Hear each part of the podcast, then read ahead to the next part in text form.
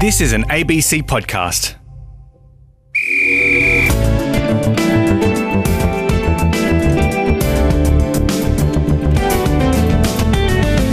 Hi, Amanda Smith here, and this is Sporty.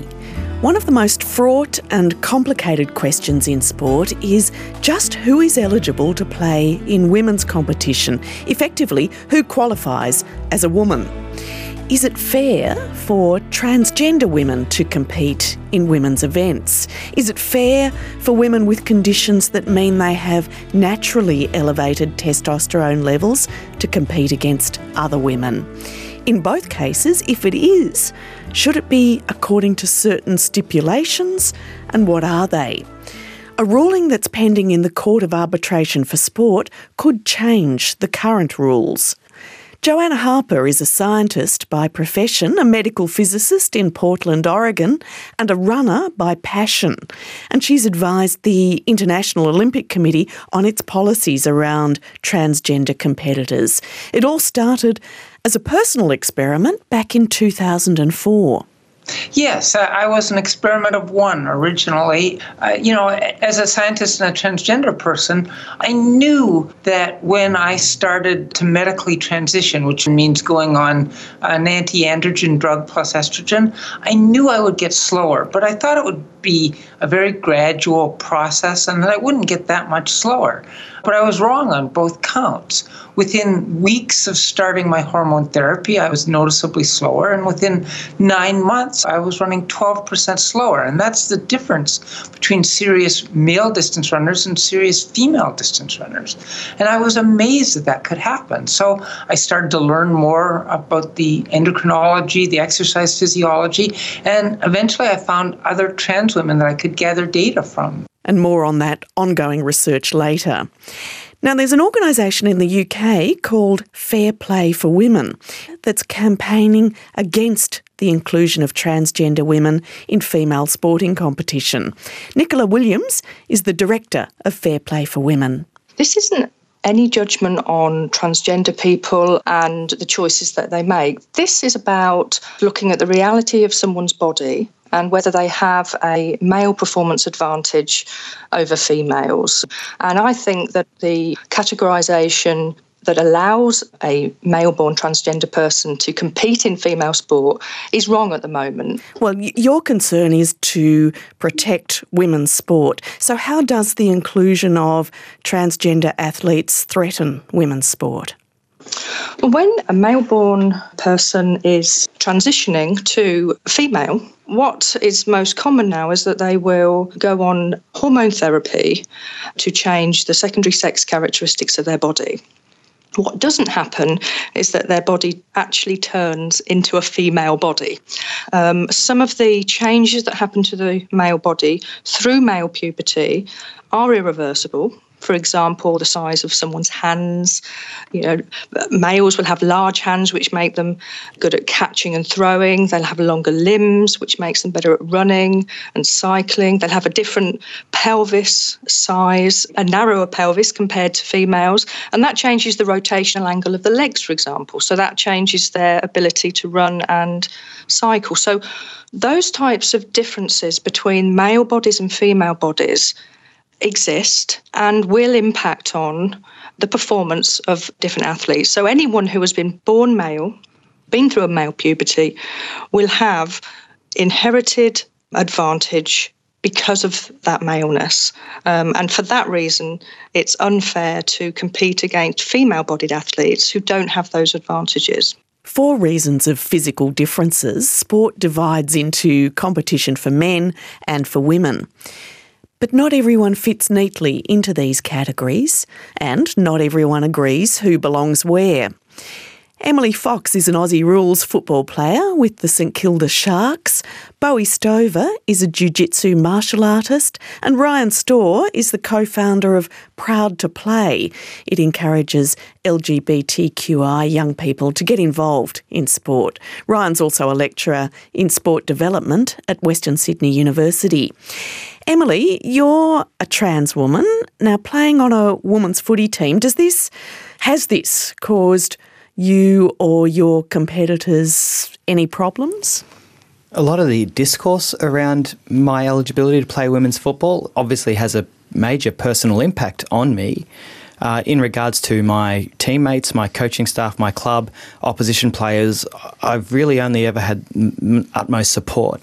It's mainly those external voices outside of my football career that are the ones that are making lots of questioning, and it does impact you personally because when you feel like you belong in a space, but people outside of that space are telling you that you're not allowed to be in there, is very confronting. Well, you, you play at community level. If, say, an AFLW team wanted to recruit you, would they be able to? Currently, they can. The AFL has launched their trans inclusion policy for the elite level. Uh, there are some limitations on participation. I know with my athletic ability, I would be able to make yes, it because, quite easily. because they take account of not only hormone levels, but also things like height and weight and your bench press max, your strength and stuff like that. So you would you would qualify. I'd say the vast majority of every single trans woman would fit well below those requirements. Now. Yes. Well, Bowie, you identify as non binary. Uh, you practice Brazilian Jiu Jitsu, a martial art. Why is Jiu Jitsu your physical thing? It's because I don't have a space in team sports to play. Um, being non-binary and not feeling as though I fit within classically male or classically female, and it's just, which is so pronounced in sport. Absolutely, it's it's all there is. So I actually decided to step away from trying to participate within team sports. Um, my life, I've grown up playing soccer, and decided that for me to feel like I could actually be comfortable participating in a sport that I would have to go to something that was like a a singular activity, so to speak, where it's myself versing an opponent. And the school that I learn at, their sessions are open, so we go based so on. So you can your, compete against any gender. Correct. Well, it's not competition during training and drilling. It's just open mat, so it's everyone who's of a specific belt level, because you're graded on your skills based on the belt color that you have, and there's no men's classes, there's no women's classes. It's just this is your level, so this is this is what you do, We all practice together. And coming up, my school is hosting a competition that is not gendered. It's based on belt level and weight. So it's open to anyone within that skill set. So for me, it's a really inviting space because I'm not having to um, quote unquote pick a gender with which I want to compete against. It's just against anyone who may happen to be able to match my skills. Ryan, your organisation, Proud to Play, works on the principle that, that sport should be welcoming for everyone, and it's very hard to disagree with that. But sport is also, as we've been saying, you know, eh, generally a very gendered thing. It takes a binary approach to gender because it is a, a physical contest. How do you see the debate around trans women competing in sport against cisgender women? I think one of the main misunderstandings around this debate is that many people discuss whether trans women have an advantage in the context that they believe they're biological male and that they're starting at the race of a line, for example, as a man. Well, that's not the case because these trans women have had to to actually be able to compete, um, take certain steps of part of their, um, whether it be socially or uh, medically, affirm their gender identity. Emily, do you want to say something to that? I know that if I was to play against Liz Cambage in basketball, who's 40 centimetres taller than me and 40 kilos heavier than me, I can't argue that I've got an advantage over her. So, what do you say then to arguments that someone who's gone through puberty as male and developed size and strength, who then transitions, uh, even though they'll have reduced their testosterone levels, still does have an unfair advantage in sport competing against cisgender women. Once you choose to transition, a lot of those factors around what a testosterone puberty has done to me are eliminated. I've definitely lost a considerable amount of strength. I do have a lot of issues recovering from injuries, more so than prior to that yeah, significant changes in my body. The things that tend to stick around are the ones that you don't want to stick around. For example, my voice is deeper than most women I know. I have, I'm a bit jealous of that. Oh. I'd like a deeper voice. Thank you very much. Uh, I'll, I'll, always win the Elvis impersonation contests, I can tell you. Um, but when it comes to actual physical ability, your muscle capacity, things like that, I'm carrying around a larger skeletal frame without the musculature to support that. So it actually greatly minimises my capacity to carry this frame. It makes me slower, makes me less agile. Compared to the women you're competing with? Cis women, yes. Yeah. The question being debated in international sport at the moment centres on how far testosterone levels should be lowered in transgender athletes to permit their participation in women's sport. Now, there's no doubt that suppressing testosterone reduces athletic performance. So let me ask Nicola Williams if for her organisation, Fair Play for Women, there is an acceptable level of testosterone reduction. You're right that by taking testosterone levels down, performance will decrease. But the key here is that it doesn't eliminate the male performance advantage completely. And that's because it's not really about what testosterone is in the body now. It's about what did the testosterone do previously when the body was growing and developing through male puberty. And so there will be some irreversible male characteristics that will be retained even after testosterone suppression. So, actually, no, there is no level of testosterone suppression that would wipe away all of the male performance advantage. Do you also argue that there are any kind of psychosocial factors, advantages? Certainly, boys are brought up to consider being more physically active than girls, and there will be uh, social pressures that disadvantage girls, and also females are underrepresented at elite sport for many, many reasons. And certainly anything that makes it more difficult for females to get to the top is something that we really need to look carefully about. You're listening to Sporty and a discussion that's canvassing a range of views about the participation of trans women in female sporting competition. I'm Amanda Smith. Now, the policies and rules around all this vary for different sports, and they've also been shifting quite a lot in recent years. For example, generally, sex reassignment surgery is no longer an eligibility requirement. Joanna Harper, who's advised the IOC on transgender participation, explains why surgery is no longer a qualification for the Olympic Games, although until 2015 it was. That, that's correct. The official verbiage was that requiring people to have surgery to participate in sports was not consistent with human rights.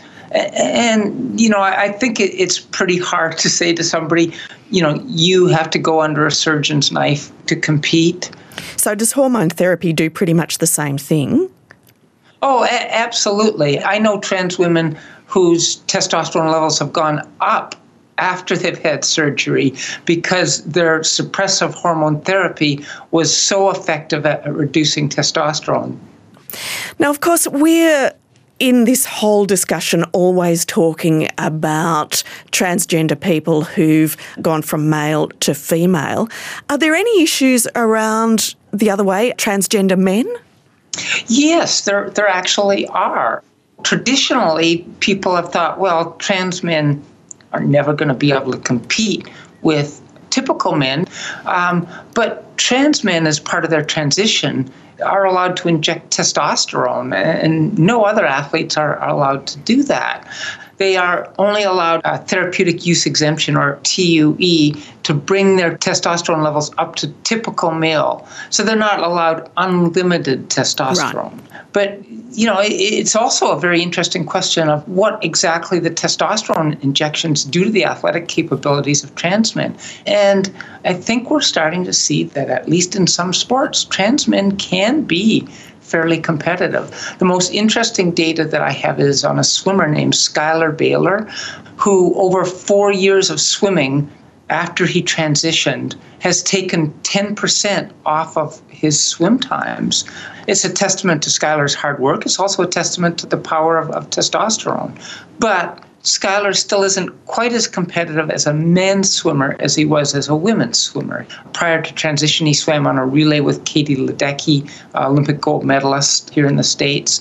But, but he has been pretty successful. And in fact, I, I, recently read an article that suggested that trans men are drug fueled XX supermen waiting to take over men's sports, which I, I think is a little bit hyperbolic. But I, I do think that we will see more trans men being successful in men's sport. Wow. But coming back to trans women and sport, the current debate was sparked off by Martina Navratilova, the former tennis champ and gay rights campaigner, when she said she wouldn't want to compete against a transgender woman. It wouldn't be fair, is what she said. Navratilova was criticised for being transphobic. But other champion sportswomen, including the British runners Paula Radcliffe and Kelly Holmes, publicly agreed with her. Ryan Storr from Proud to Play, the Australian organisation that encourages young LGBTQI people to get involved in sport, finds this discomforting. Yeah, it's a really interesting one. Um, as a gay person, I think it's pretty disheartening. And I'd speak for probably other people in the LGBT community saying, for someone who's been at the forefront of equality and especially around lesbian and gay and bisexual inclusion, to then come out against your own community and the transgender community is pretty disheartening. Um, and I would say to these athletes too, if they're really concerned, there are avenues and communication channels to do that. But by using your Twitter account to basically ignite hatred and increase nasty rhetoric, I think it's a pretty awful use of your platform to be doing. And it's not necessarily coming from a, a place of information. Like Martina researched it for a couple of weeks or something and then made comment. Like there are experts out there who are still grappling with these complex ideas. And one of those experts grappling with the complexities is Joanna Harper. After studying her own physical changes as a runner when she transitioned, she's researching other transgender women and their athletic performance. So, by what degree does the reduction of testosterone levels need to be set at to make it fair for transgender women to compete in women's events? That's a very good question. How close do they have to get to other women before it's quote unquote fair? Certainly not all of the athletic advantages that trans women have will go away with hormone therapy. In particular, height doesn't reduce at all. Um, cardiovascularly, trans women undergo a pretty much complete transformation from typical male to typical female values. Strength is, is somewhat different. After transition, trans women will be somewhere in between typical male and typical female strength. And I really would like to get more data on that, but I don't have anything to nail it down further than that right now. But what that all means is that even after hormone therapy, trans women will be taller, bigger, and stronger on average than cisgender women. But trans women will also have disadvantages too. The size of the frames of transgender women won't change, but they have a substantial reduction in aerobic capacity, a substantial reduction in muscle mass. And, this can lead to disadvantages too. It's like a, a big car with a small engine competing against a small car with a small engine. And so, how these advantages and disadvantages play out will be different in different sports. We're only just beginning to scratch the surface on this. Well, if we're looking at testosterone levels, the current IOC requirement is that in women's competition, testosterone levels can be up to 10 nanomoles per litre. Does that stipulation need to come down, in your view, Joanna, to say under five or under three nanomoles per litre, given that um, on average women's testosterone levels are around between 0.5 and about 2.5 nanomoles per litre? Yes, I definitely think those levels do need to come down. I was part of a committee that in 2017 recommended to the IOC that they reduce the level from 10 to five nanomoles per liter, and and you know it, it must be understood that that's a maximum level. The hormone therapy that trans women undergo is designed to bring them down under two. So the idea that you know most of the trans women will be at this upper limit is certainly not true. Most trans women, regardless of the limit, will be within the same testosterone based range as typical women. But it won't always be true, and you definitely need to put a limit. And putting it at five is approximately the same limit that women with a condition called polycystic ovary syndrome or PCOS have. So there will be some quote unquote typical women who will also have testosterone up to approximately five. And that was part of the reasoning of our committee's recommendation. Well, we're, we're waiting on a decision from the Court of Arbitration for Sport, Joanna, where the South African runner Caster Semenya is challenging a ruling by the International Athletics Federation uh, that women like her who have differences in sexual development, uh, and that means they have naturally high testosterone levels, are going to have to reduce their testosterone with hormone therapy to that limit of five nanomoles per litre. What's your view on that? Well, uh, I testified for the IAAF at that trial. So I think that's a reasonable thing to do. And, and it should be noted the vast majority of people that we might call intersex would not be affected by this. Only those intersex people with these differences of sexual development or DSDs that result in near male athletic advantage would be affected by this rule. But but certainly the IAAF rule sets five, and if the IAAF wins the decision, then I have little doubt that the IOC will bring the transgender rule down to five to match the IAAF rule. One of the issues for the campaign group Fair Play for Women is that for such a long time there's been female disadvantage and discrimination in sport. Let's not forget that the modern Olympic Games was created as a male only event.